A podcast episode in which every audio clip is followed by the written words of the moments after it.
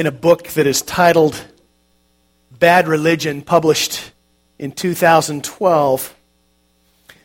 The author points out that the United States has witnessed a hundredfold increase in the number of professional caregivers since 1950. Our society boasts 77,000 clinical psychologists, 192,000 clinical social workers, 105,000 mental health counselors, 50,000 marriage and family therapists, 17,000 nurse psychotherapists, 30,000 life coaches, and hundreds of thousands of non clinical social workers and substance abuse counselors as well. The author says most of these professionals spend a good deal of their time helping people cope with everyday life problems, not true mental illness.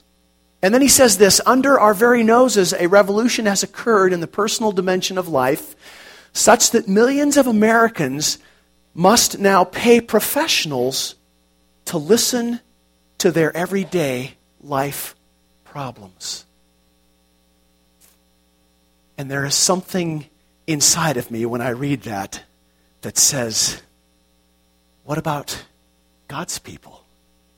What about the church? We'll listen. We'll help. Uh, we, we know a great source of truth and wholeness. Perhaps uh, some of you have heard of the Diagnostic and Statistical Manual of Mental Disorders. In the clinical world, it's referred to as the DSM. It's published by the American Psychiatric Association, and it provides uh, common language and classifications for mental disorders.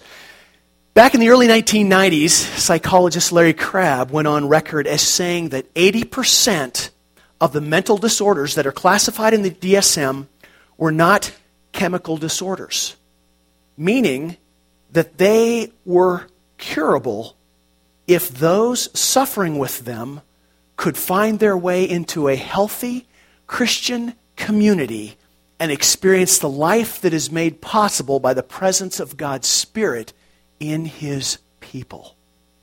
Some of his colleagues at the time, if you read anything about this, you know that they said to him, Larry, you are, you are you're committing professional suicide to make a statement like that. But it didn't stop him. He went on to, uh, to write a number of books about the, the power and the presence of Christ in, in healthy, spirit filled community. On his website, he writes this as his activity for personal growth as a Christian involvement with the community of God's people as a teacher, as a friend, mentoring and exploring and writing about Christian life, particularly the role of spiritual leadership and authentic community in the local church. I love that. Authentic community. When it happens in the local congregation, there is great potential for life transformation and health that cannot be found anywhere else. But the truth is, I think it's rare. And, and I think the reason that it's rare is because it's, it's costly. It, it comes with a price, and we have identified that price together as we have been looking at what it means to live as the body of Christ in the world. We've identified the cost as, as sacrifice. More precisely, it's sacrifice of self for the sake of others.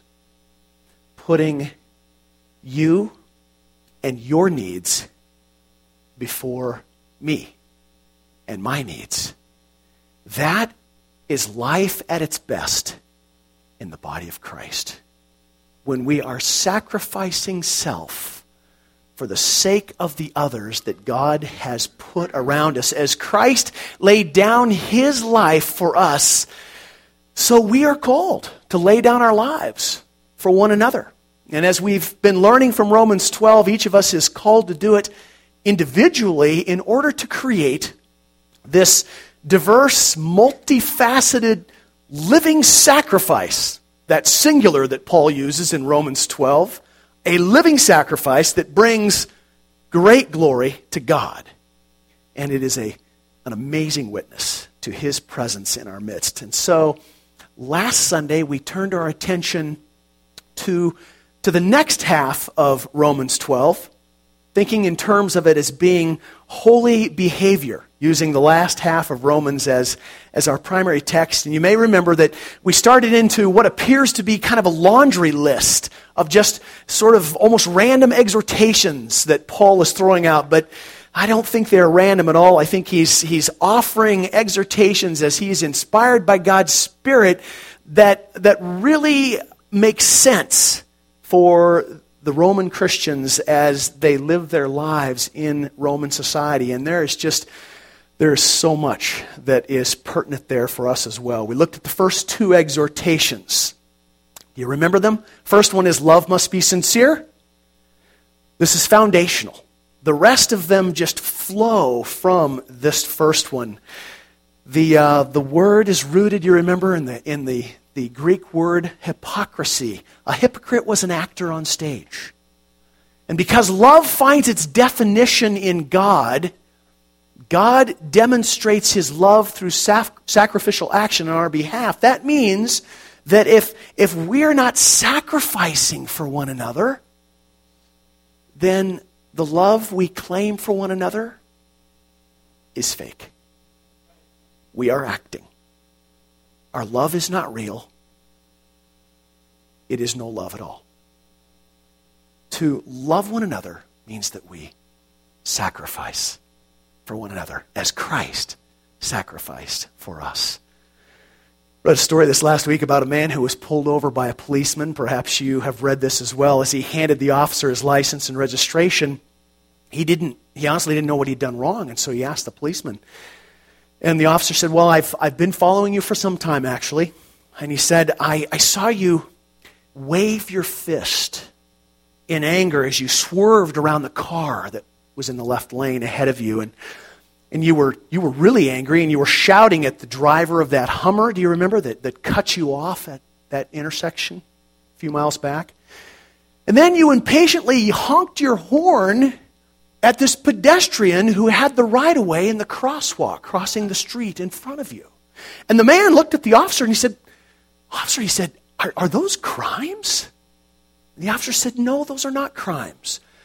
But when I saw the bumper sticker on your car that says, Jesus loves you and so do I, I figured the car was stolen.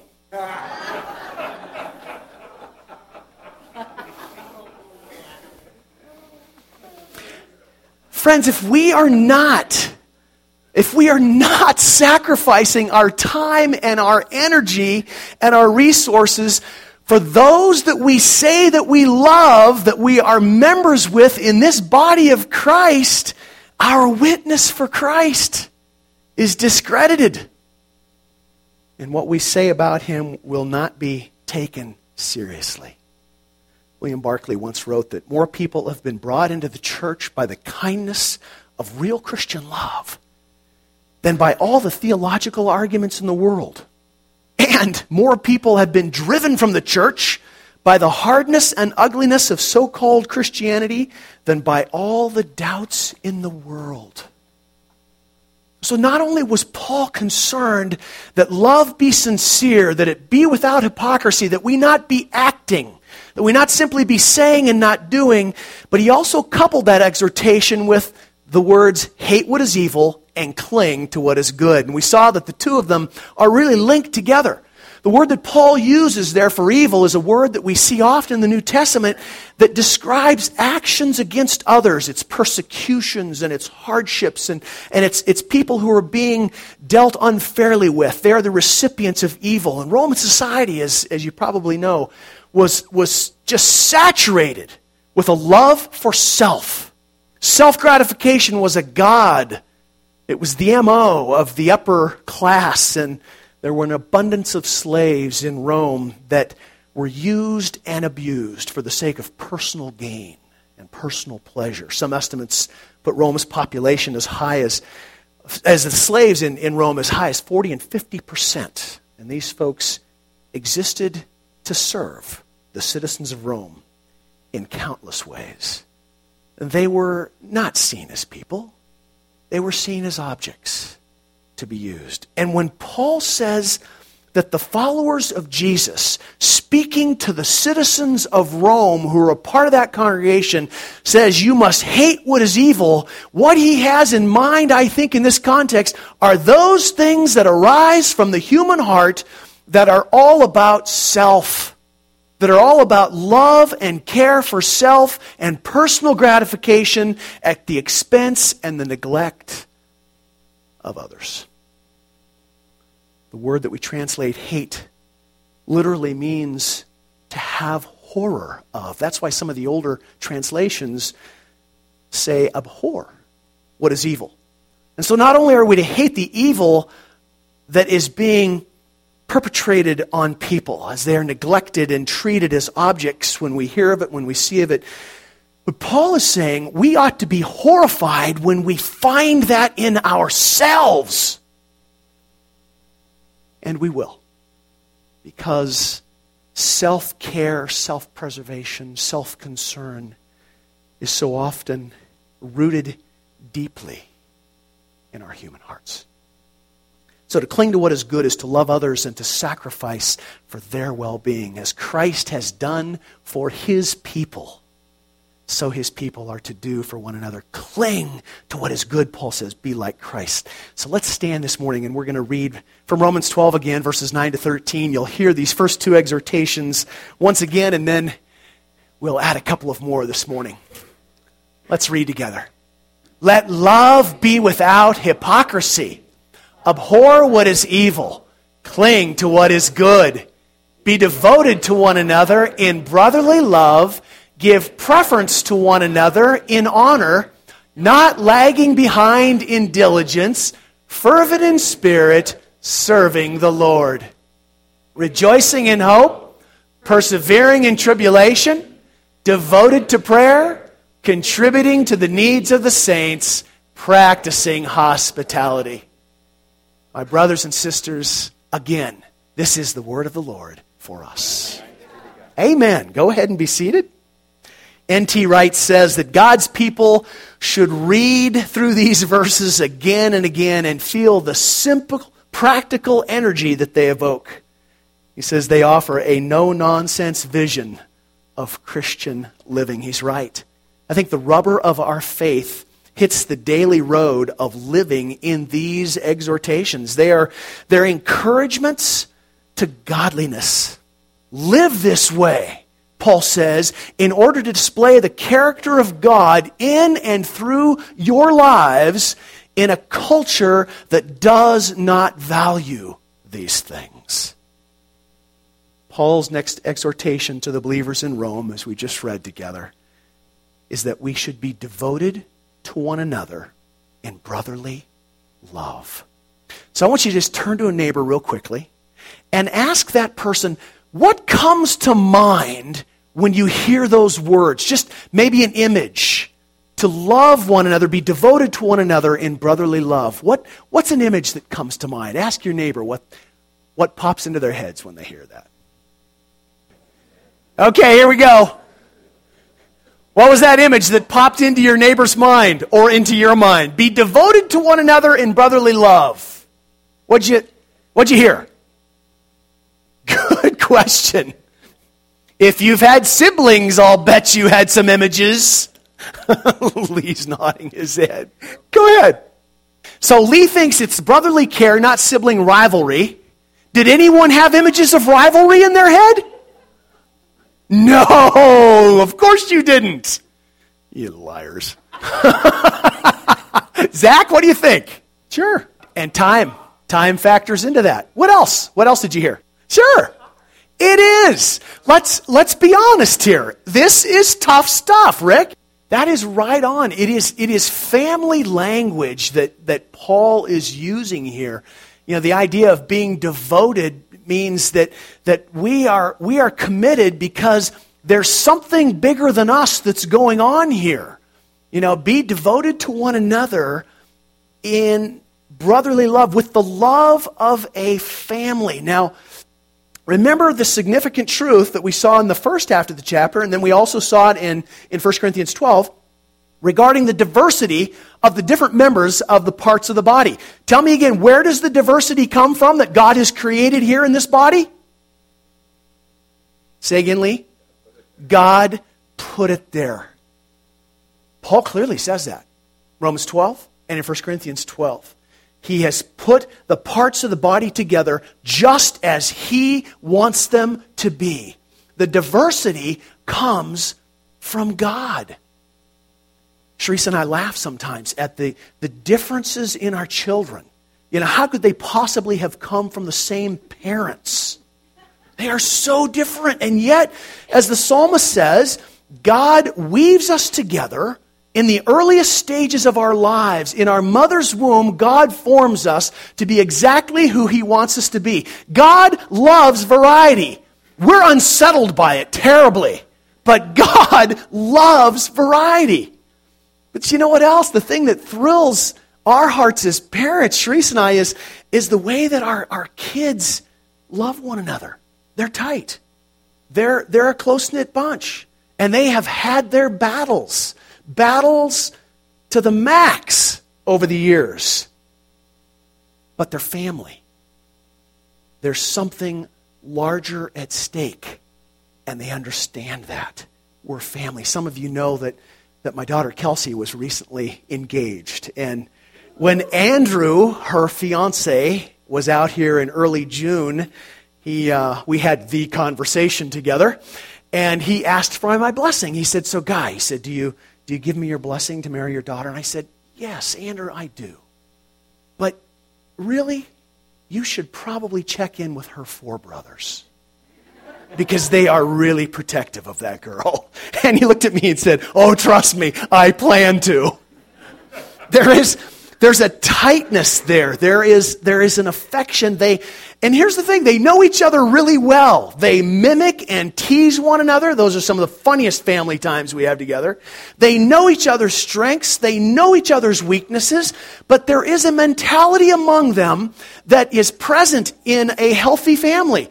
And it allows members to be known with all of their warts and wrinkles and imperfections, and yet still loved. They are members of the family. I love what G.K. Chesterton said a number of years ago love is not blind. That is the last thing that love is. Love is bound. And the more it is bound, the less it is blind.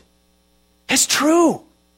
God's people don't love one another with a blindness, they love one another with reality. None of us is perfect. We come as redeemed people to the same table, the ground being level at the foot of the cross. That's Paul's point. To be devoted to one another with brotherly love means loving and accepting one another as family because guess what? We are. You look pretty excited about being family. We are. Healthy family members love one another regardless of differences and problems and warts. We are family. and I'm sure you returned the favor at some point when you were little. there is such a powerful witness when God's people do family well. Some of you know John Ortberg, pastor and, and writer. He says that one of the most important moments of my spiritual life was when I sat down with a longtime friend and said, I don't want to have any secrets anymore. I told him everything I was most ashamed of. I told him about my jealousies and my cowardice and how I hurt my wife and my anger. I told him about my history, my past, all of my sins. I put it all out there. Much to my surprise, he did not even look away. I will never forget his next words. John, he said, I have never loved you more than I love you right now. The very truth about me that I thought would drive him away became a bond that drew us closer together. He then went on to speak with me about secrets that he had been carrying in his life. If I keep part of my life secret from you, you may tell me that you love me, but inside I think that you would not love me if you knew the whole truth about me. I can only receive love from you to the extent that I am known by you. To love one another as family members takes commitment, it involves sacrifice that we've talked about that sacrifice which is foundational to our life together. You know, when the going gets tough, the tough don't run. The committed don't run. They get going together. They tough it out together. They live it out together. Knowing one another, I think, is key to, to loving one another sacrificially, which is what we have defined as sincere love. It's what Scripture defines for us. Knowledge of, of need and pain and struggle in one another's lives, as well as the joy and the victories, that knowledge begs action from us. It begs response from us. Jesus said that we are to rejoice with those who rejoice. We are to weep with those who weep. I cannot weep with you if I do not know what causes you pain. I cannot rejoice with you if I don't know what your victories are and the reasons that you have for rejoicing. It, it takes being intentional and, and knowing one another better than a casual good morning, hi, how are you? On the other hand, if I know the pain in your life, if I know the reasons for your rejoicing, and I do not respond to those things, then I am making no sacrifice in my life for you.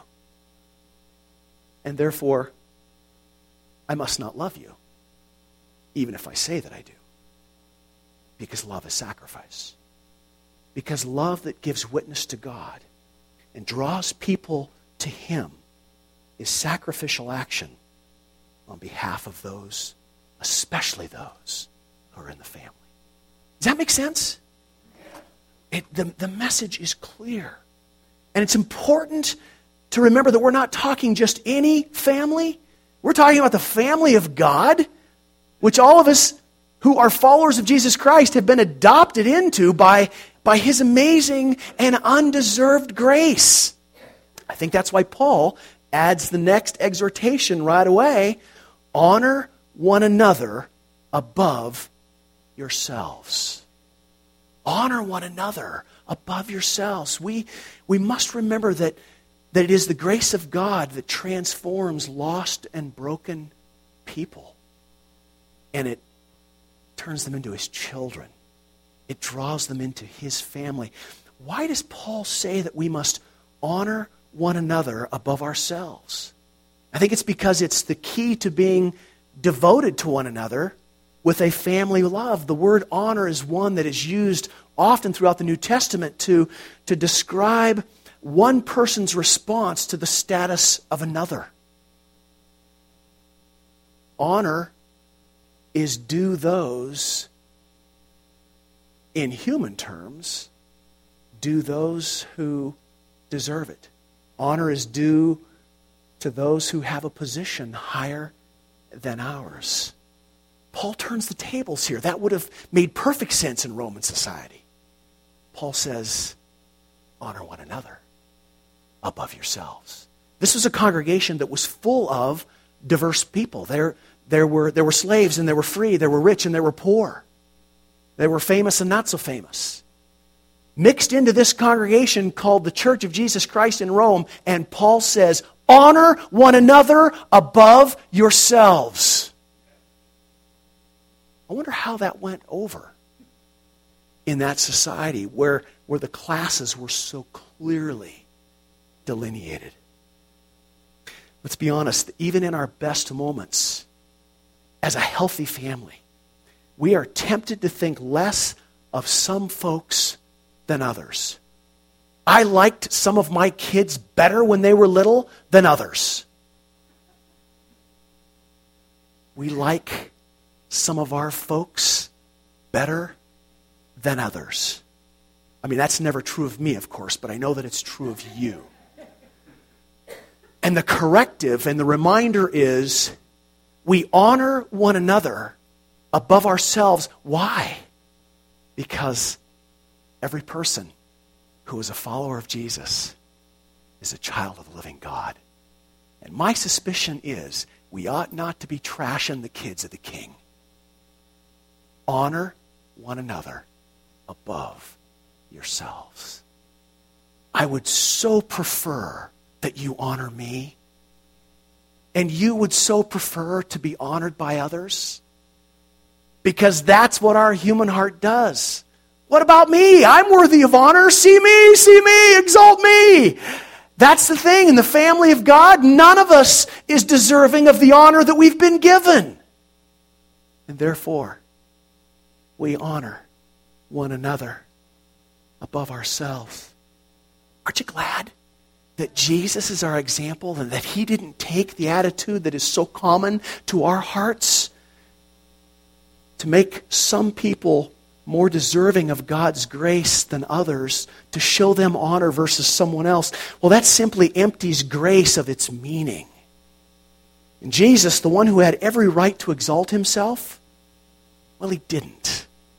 Paul tells the Philippians that he humbled himself and he became nothing for the sake of lost humanity. The reality is this that each person who is a child of God is a child of the King of the universe. And that makes them royalty. And that's the reason that Paul says we need to honor one another above ourselves. Don't worry about self honor. You worry about honoring others. If they're worrying about the same thing, you'll get honored in the process somewhere along the way. It becomes this, this sort of mutual honor giving society where God's people are treating one another as royalty because that is, in fact, what they are. So, Applewood family, how are we doing with that? We've said from the get go that community is messy and inconvenient and difficult. This is nitty gritty. This is it. But there is so much to be gained, so much blessing to experience in obedience, so much to be lost, so much that is at stake if we do not. So, praise team, come on up, and I'm going to offer a bold assignment to the Applewood family. Would you consider this week, under the, the direction of God's Spirit, consider a name or two or three folks in the Applewood family that, that maybe you don't know that well. Maybe you don't know them at all. Maybe you don't even know their name and you can just picture their face. Would you be bold enough to tell God this week, I want to live in obedience to your word. I want to love these folks, these names, these faces. I want to love them and I want to honor them as members of your family and my family, God. How would you have me do that? How would you have me do that? And then listen and see what kinds of opportunities God brings along for you to be a contributing, sacrificial family member for the sake of others who are in our family with us.